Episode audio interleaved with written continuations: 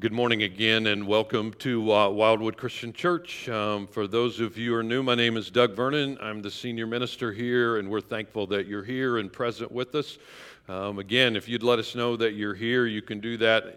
Fill out that paper card and put it in the offering box before you leave.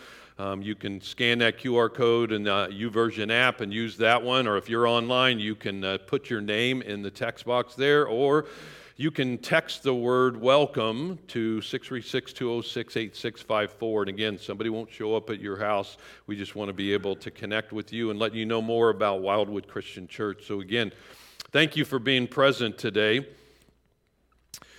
Um, there have been several people in my life through the years and several circumstances in my life that have shaped me to become the person I am. Most of us understand that. You've experienced that as well.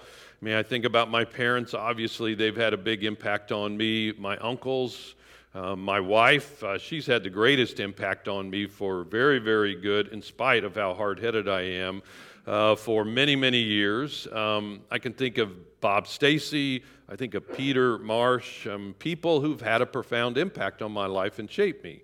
I've also had circumstances in my life that have had an impact on who I've become, right? I mean, I remember uh, being in the baptistry at Glendale Christian Church when I was a kid and being baptized into Christ and the impact of that church family. I remember um, standing before a group of people at that same church saying, you know, I feel like God's called me into ministry.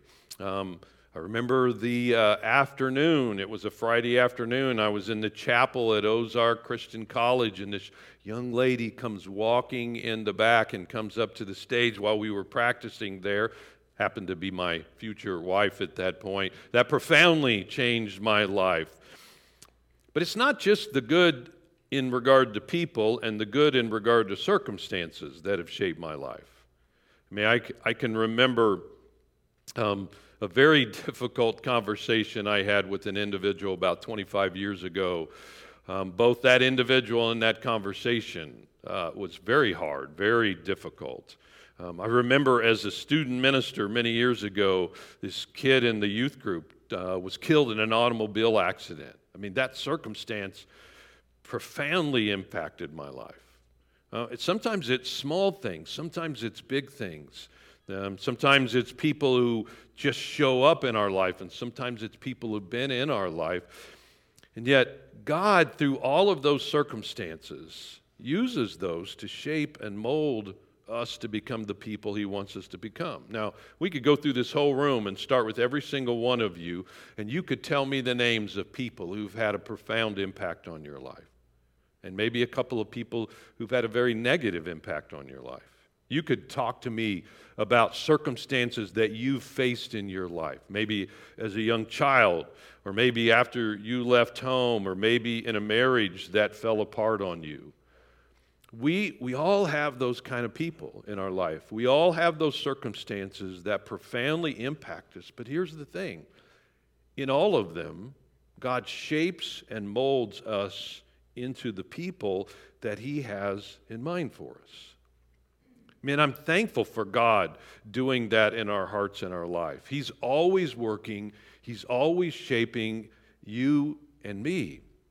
But the question that we have to wrestle with today is this Do I have any influence over what God does in my life? Is it just all God and not me, or is it predominantly me and not much of God?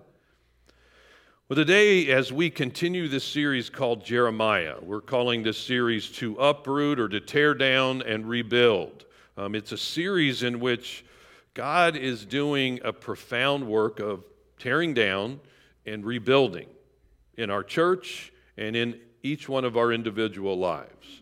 And there is no doubt that the last two years have had a huge impact on every single one of us. And for some of us, it's forever changed what we will do or how we will live our lives. And it's had a profound impact on our church. And so God's led us to this study, this brief study, um, through the book of Jeremiah. Um, and what's interesting about Jeremiah so, Jeremiah was a prophet of God. He was called in the latter part of the rule of the nation of Israel. Actually, it was Judah at that time. And the call of God on Jeremiah's life um, comes from Jeremiah chapter 1 and verse 10, in which God speaks this. He says, See today, so this is God speaking to Jeremiah I appoint you over nations and kingdoms to uproot and tear down, to destroy and overthrow, to build and to plant. And Jeremiah is probably a 20, 22 year old young man, and yet that's what God had called him to do. And so here's kind of a chart. We looked at this the first week. This is kind of where he finds himself. He begins his time of being a prophet under a very good time in the nation of Israel. Josiah is king. He's brought some reforms, but what we figure out is that those reforms are kind of skin deep. In other words, people are just showing up at church, but God's they're not letting God do any changing in their life. And so he begins to preach in the midst of five different kings and finally it's Zedekiah who is ruling. And that's the time that God comes. He allows Nebuchadnezzar to come or the Chaldeans to come and just destroy and obliterate Jeremiah, or Jerusalem. And Jeremiah is led off into captivity down in Egypt. He's actually kidnapped, and he never gets to see the rebuilding. But we find ourselves in this season, and so God's led us or brought us to this book to help us to understand what He needs from each and every one of us. And so, week one, what we looked at was the challenge for us is to stop living a mundane life. Stop settling for less than in what God wants out of you and what God wants out of me. And then week two, we learned that before God can rebuild or replant, what has He got to do? He's got to tear some stuff down in our life. He's got to pull some stuff up out of our life because it's getting in the way. And then last week, we learned that Though God calls us to a life of great significance, He does not call us to a life of ease. In other words, it's challenging to be a follower of Jesus Christ. But today, we come face to face with the question how am I going to respond to the shaping of God in my life? Do I have any say in that? And what's God wanting to do in your life and in my life? And so I want to encourage you to turn to Jeremiah 18 because the key that we're going to look at today is simply this I challenge you to yield your life to the hand of the potter, all right? Um, to God's hand in your life. And so in Jeremiah 18, we come to this passage in which God invites Jeremiah to go to the potter's house. He invites him to go there. Now, God uses very ordinary lessons, object lessons, and circumstances to, to teach us what he wants us to do. Now, we don't typically have potter's houses that we go, but in Jerusalem in that day, in, in Israel, a potter's house was in every small town and community because it was an essential part of it. You needed the potter to be able to make the pottery that you use for your dishes. He was the only one, and so he was a very essential part of that. But it was like us going to the grocery store, us going to the butcher shop, us going to the seamstress. I mean, it was a very common thing in that day. Everybody knew him. And so when God invites Jeremiah, I want you to go to the potter's house, it was kind of like, what? You know, it's just, you know, I know this guy, I know where he lives, but that's what God invites him to do. So, Jeremiah chapter 18, I want to begin reading in verse 1. Jeremiah 18, verse 1. This is the word that came to Jeremiah from the Lord Go down to the potter's house, and there I will give you my message. So I went to the potter's house, went down to the potter's house, and I saw him working at the wheel. But the clay he was shaping, or the pot he was shaping from the clay, was marred in his hands. So the potter formed it into another pot, shaping it as seemed best to him. So, what would it be like if you were Jeremiah and you were taking a step and going to the potter's house? So Jeremiah walks into the potter's house, and his mind begins to imagine as he watches the potter with his lump of clay on his wheel. We don't know how long Jeremiah watched. There had to be a conversation between the two of them. If it was me, I'd ask all kinds of questions like, Where do you get your clay? or How long have you been doing this kind of work? But eventually, Jeremiah would ask, So, what are you making with that clay? The potter might say, well, a soup bowl or a, a pitcher for pouring water or a pot for cooking or a cup for drinking. You see, in that day, pottery wasn't for decoration, though it would have been unique and beautiful, but it was useful, it was beneficial, it had a very specific purpose. So each item was unique just because of how it was made by the potter, but each item was also useful. It, it had a benefit to the potter, it had a specific purpose. But as Jeremiah is watching, something happens. There is a mar in the clay. We're not told what it is or how or why. Maybe there was a lump in the clay or a small pebble or it was too dry or it got misshapen. So, what does the potter do? Well, he formed it into another pot, shaping it as seemed best to him. And it may well be that Jeremiah saw this happening several times with several different lumps of clay through the day, several different pots as the potter labored on through his daily work.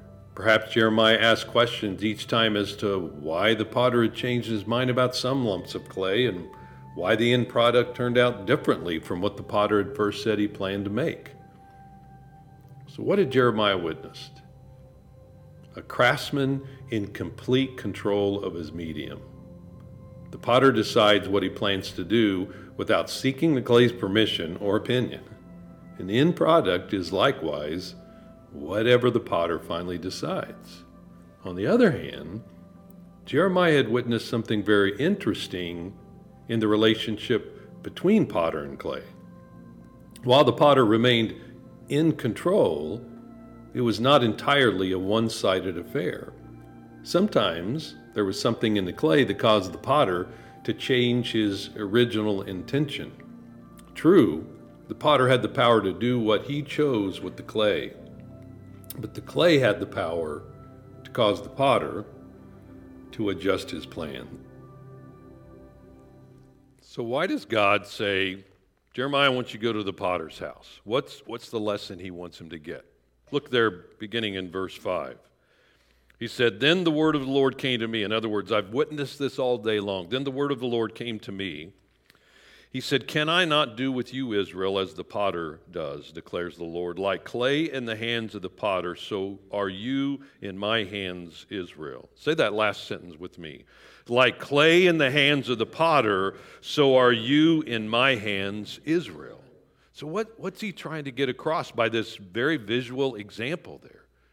Well, there's two really important truths here. Number one, and it is simply this that God is sovereign. God's sovereign. I know that's a big theological word, sovereign. Everybody say sovereign with me.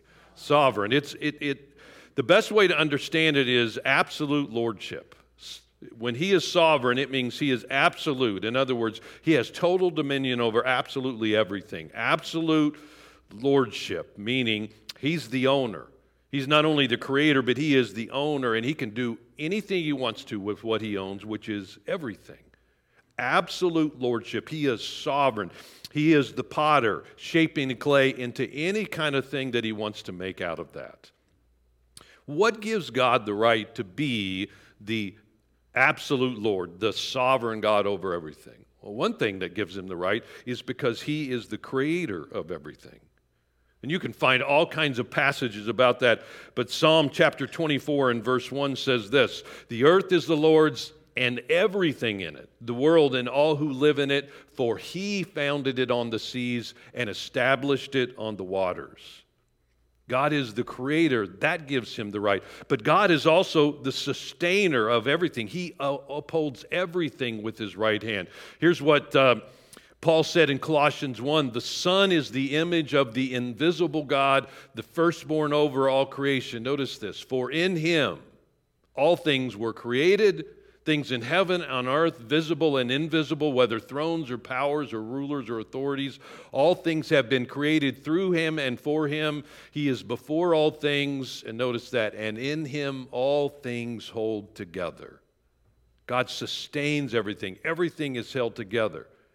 Imagine if he didn't hold together the chair that you are sitting in right now or imagine he didn't hold together the vehicle that you drove in now, or the bed that you slept in now. God holds everything together, including you and me.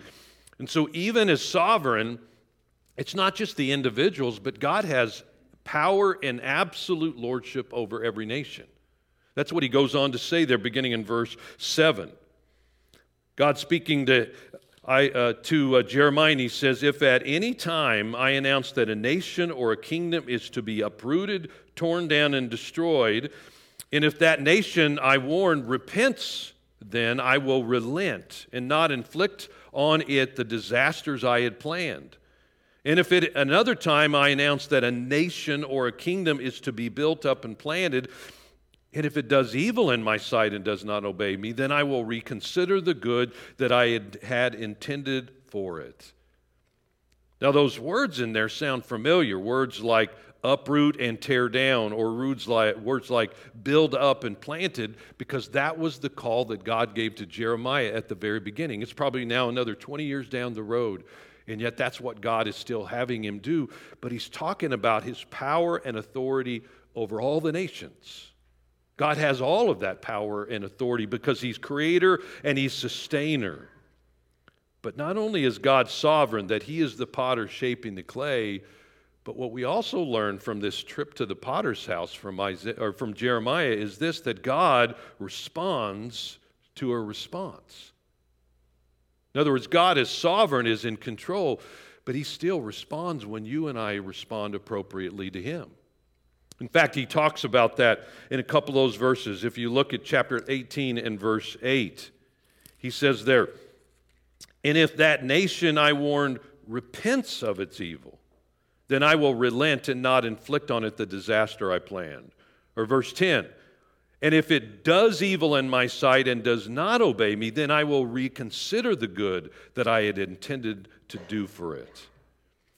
What Jeremiah is learning from this lesson is this that we have the capacity to avert God's punishment. But what do we have to do? We have to repent. But we also have the capacity to forfeit God's blessed promises by our own disobedience. In other words, what, what's happening with the potter as he's shaping that, he finds that mar. He finds something in the clay, and he has in mind one thing, but because of that, he begins to shape it. But the point of that is this that a nation that does not believe in God, like Nineveh and Jonah, if they choose to repent when God says, I'm going to destroy you, that adjusts what God has in mind for them. But even if a nation like Israel, who's God's chosen people, choose to dishonor and disobey God, then that means God's going to reconsider the blessings that He has upon them. But what kind of a response does God want from any of us? We'll look at verse 11. Now, therefore, say to the people of Judah and those living in Jerusalem, This is what the Lord says Look, I'm preparing a disaster for you. I'm devising a plan against you. In other words, that's my plan. So turn from your evil ways, each one of you, and reform your ways and your actions. Jeremiah was preaching to them again and again and again. This is what's coming. God's telling us this is what's coming. But if we change, if we repent, it's almost like God's saying to the people of Israel, just work with me. Just change your plans. I have something so good in mind for you if you will just choose to live the way that I want you to live. And so, as we look at the story of the potter's house, the, the real question is so, what, what is that saying to us? What's that response supposed to be from you and from me? I think the first thing that we have to do is we have to acknowledge the truth that God is sovereign. I think every single one of us in our life, we may not fully understand what that means, but this picture that He's the potter, He's sitting at the wheel, and who are we? We are the clay. God can do whatever He wants to with us as individuals, with us as a nation, with us as a world because God is absolutely sovereign. In fact, Isaiah had to learn that lesson too. Isaiah 45, verse 9. God says to Isaiah, Does the clay say to the potter, What are you making? Does your work say the potter has no hands? In other words, God, you can't do with me what you want to do. I'm the one that's in complete control of my whole entire life. But God is sovereign, and we've got to acknowledge the fact that our life is in His hands. And yet, God will always do His will, but His will is always good and perfect. It may not be what I want or what I think it should be, but His will is always good and perfect. But confidence comes not in seeing the skilled hands of the potter as he works at the wheel. My confidence comes when I know the potter, when I know His love for me and I know His goodness in this world and the way He works. And that comes only from digging in and getting to know Him more and more by studying His Word. I can have confidence in the potter, like many of you do, because you know Him. You have a relationship with Him. You've seen how He's worked, even in the most difficult of circumstances in your life. And so, our response to this story is number one, we got to acknowledge that God is sovereign, that He is the potter, and that we are the clay. But we also need to acknowledge that God, God is shaping your life and my life for His good will and pleasure. Every single one of us in this room, every single person who's watching, God is shaping in your life. So there's some interesting words that are used here. So Jeremiah first hears from God in the first chapter, verse 5, in which he says, in that passage, he, God speaking to him, he says, Before I formed you in the womb, I knew you. Or before I shaped you in the womb. That word formed or shaped in the Hebrew is a root of the same word for potter. In other words, when Jeremiah walks into the potter's shop, I am certain that in his mind, it, that image of God speaking to him at the very beginning, God saying, Before I formed you in the womb, I knew you. And now he's walking into the shop of the former, of the shaper, of the one who's working on his life. And suddenly he sees this potter working, and it gives him the picture of understanding that's God who's been working on my life since even before I was born. And now Jeremiah stands in the house of the shaper, of the one who forms us. And God forms you and I as well. I mean, before you were formed in the womb, God knew you.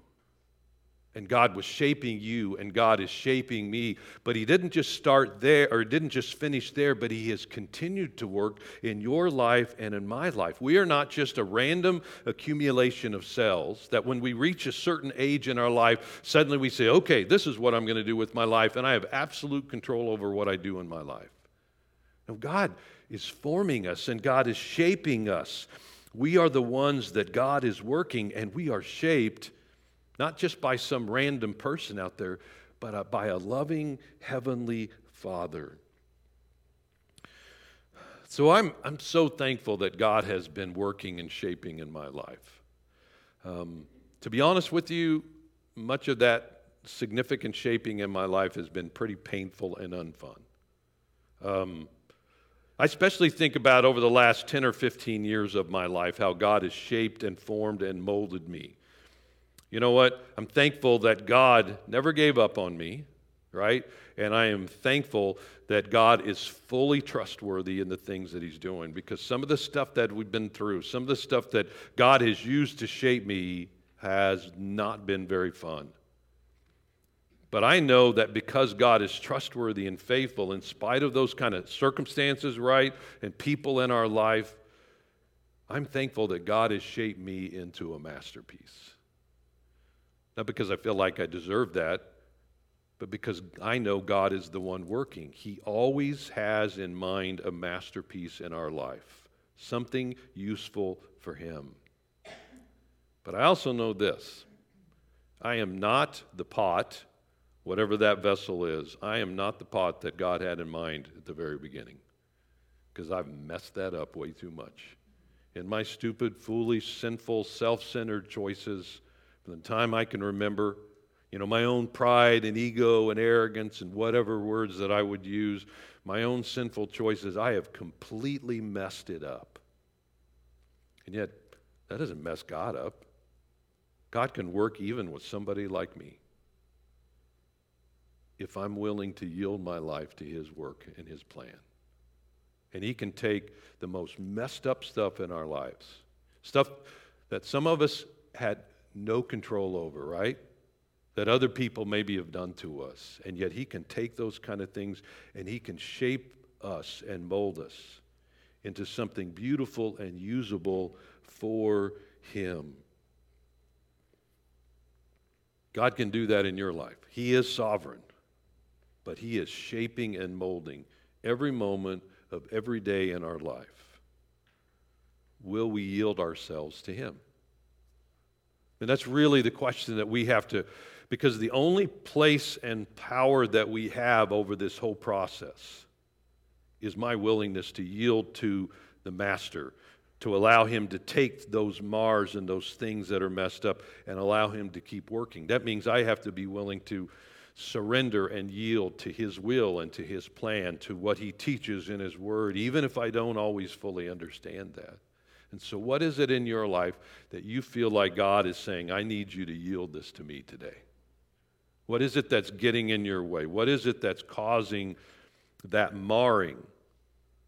What is it, God, that I want to yield to, to you? I need to yield to you today. For some of you, it has to do with relationships, right? People that you wrestle with and you struggle with in your life.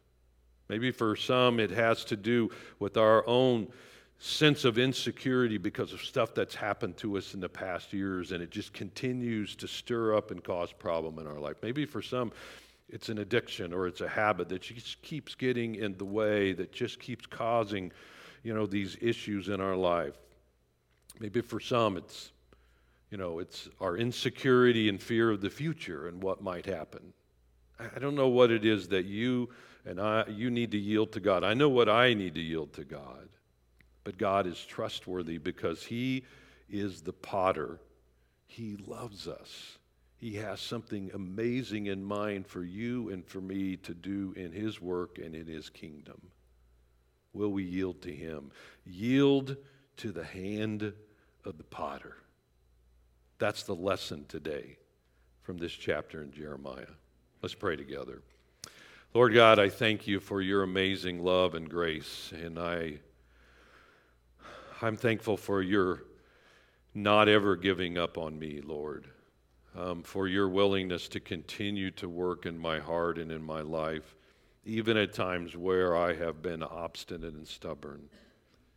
And Lord, I know that there are so many in this room that can, can declare that same truth that you are worthy of trust because you continue to work on our lives. And so today, our, my prayer is that this area that just keeps kind of getting in the way that we would finally yield that to you this day and surrender and say, Lord, help me with this. Father, help me to give this fully and completely to you in this day. And so, Father, we surrender our lives to you, Lord. We thank you for your love for us. In your most precious name we pray. Amen.